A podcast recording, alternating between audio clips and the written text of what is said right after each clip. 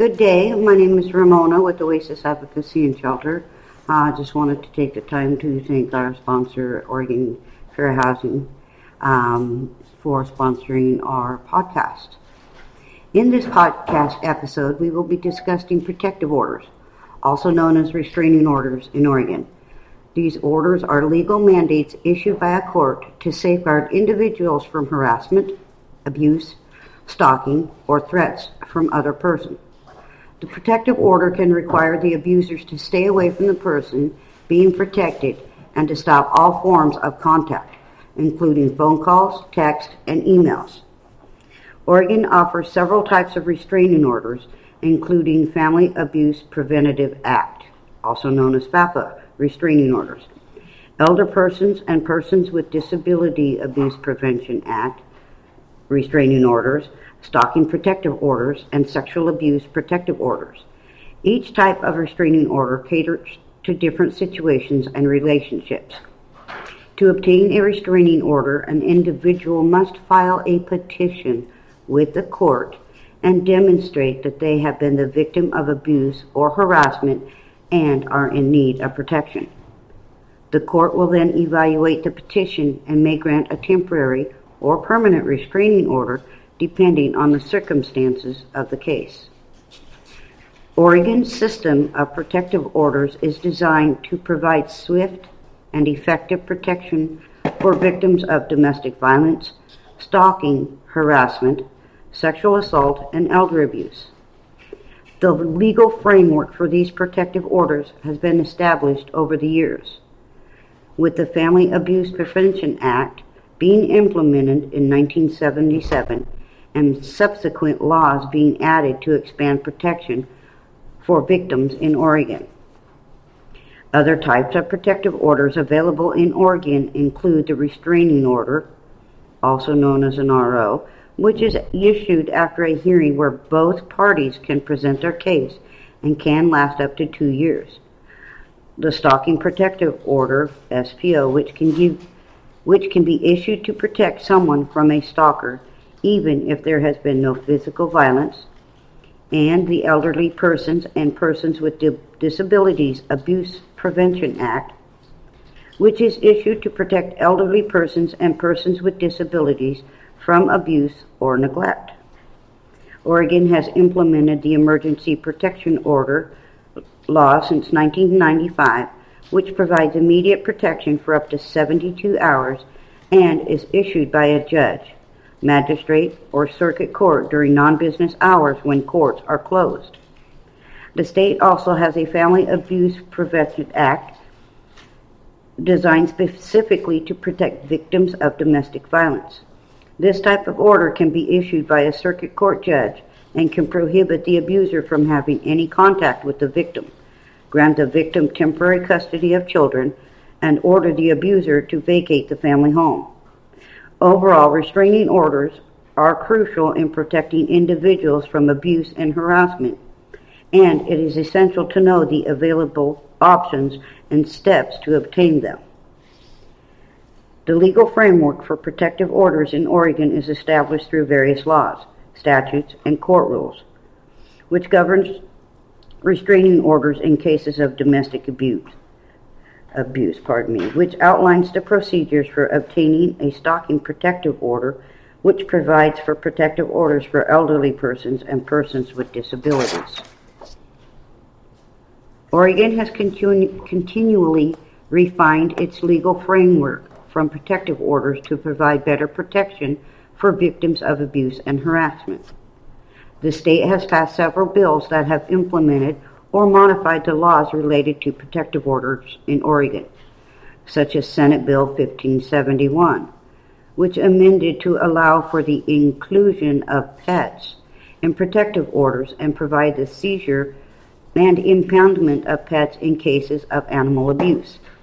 House Bill 4072 amends to expand the definition of stalking to include cyberstalking and added provisions allowing for use using electronic monitoring devices in cases of stalking. Senate Bill 1531 amended to allow for the appointment of a guardian ad litem to represent the interest of the persons being protected in certain cases. House Bill 4145 amends to allow for the issuance of an extreme risk protection order to prevent individuals who pose a risk to themselves or others from accessing firearms. Senate Bill 715 amends to require courts to inquire about firearm ownership and possession as part of the process for issuing protective orders in domestic violence cases. This law also allows for the surrender of firearms by the respondent in such cases and provides penalties for noncompliance. To obtain a protective order in Oregon, you can go to the circuit court in the county where you live or where the abuse occurred. You can also contact a local domestic violence or victim advocacy organization for help. Violating a protective order in Oregon is a crime and can result in arrest and prosecution. It is important for individuals to educate themselves about the different types of protective orders available in Oregon, as well as the laws and procedures for obtaining them. Seeking the assistance of a lawyer or a victim advocacy organization can also be helpful in navigating the legal process. It is also crucial for friends, family members, and community members to recognize the signs of abuse and harassment and to offer support and resources to victims. By working together, we can help create a safer and more supportive environment for all individuals in our communities. Community advocacy organizations and district attorney victim advocates play a crucial role in the enforcement of protective orders.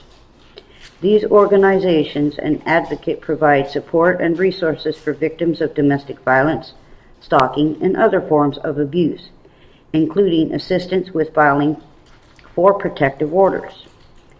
Community advocacy organizations such as shelters and hotlines also provide safe spaces for victims to seek refuge from their abusers. They also offer counseling, legal advocacy, and other support services to help victims navigate the legal system and access resources that can aid in their recovery. DA victim advocates are professionals who work with victims throughout the criminal justice process. They provide emotional support, information, and resources to victims of crimes, including those who have filed for protective orders. DA victim advocates also play a key role in ensuring that the protective orders are enforced by working with law enforcement agencies and prosecutors to hold offenders accountable for violating protective orders. Both community organ- advocacy organizations and DA victim advocates work to ensure that protective orders are taken seriously and that victims have the support they need to stay safe. Their advocacy and support are essential in empowering victims to take action against their abusers and preventing further violence. As of April 20th, 2023, a release press release announced that the Senate Bill 816 protects survivors of abuse by amending the duration of certain restraining orders from one year to two years.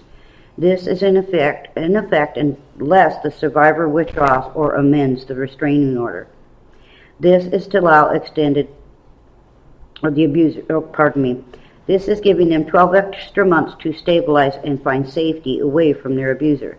This will also allow them time to present evidence that there is an imminent danger of further abuse to the petitioner and that the respondent represents a credible threat to the physical safety of the petitioner or the petitioner's child. The enforcement of protective orders can be significant issue in ensuring the safety of victims of abuse and harassment. Protective orders are legal mandates issued by a court to safeguard individuals from harassment, abuse, stalking, or threats from another person. Violating a protective order in Oregon is a crime and re- can result in arrest and prosecution. However, enforcing protective orders can be challenging especially in cases where the abuser is unwilling to comply with the order. One common issue with enforcement is the lack of resources available to law enforcement agencies to monitor and enforce protective orders. In some cases, victims may be reluctant to report violations of the order due to fear of retaliation from their abuser or a lack of faith in the legal system's ability to protect them. Additionally, some abusers may continue to harass or abuse their victims despite the issuance of a protective order, which can lead to further trauma for the victim. Another challenge is that the protective orders are only effective if they are enforced consistently and effectively. There have been instances where law enforcement officers have failed, to take violations of protective orders seriously, leading to further harm to the victim. Additionally, some abusers may use loopholes in the legal system to circumvent the protective order, such as by communicating with the victim through a third party or moving to a different jurisdiction. In conclusion, while protective orders can be critical tools in protecting victims of abuse and harassment, their enforcement can be challenging. It is essential to provide adequate resources to law enforcement agencies to monitor and enforce protective orders consistently and effectively. Additionally, victims of abuse must be provided with support and resources to help them navigate the legal system and feel safe reporting violations of the protective order. According to the Oregon Department of Justice Crime in Oregon in 2019 report, there were 25,532 reported domestic violence offenses in Oregon in 2019.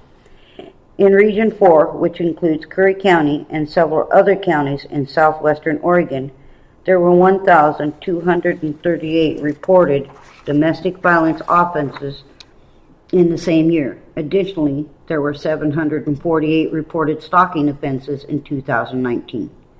Oasis Advocacy and Shelter is here if you are experiencing any forms of domestic violence, sexual assault, trafficking, and or stalking. We are also providing services for elder abuse.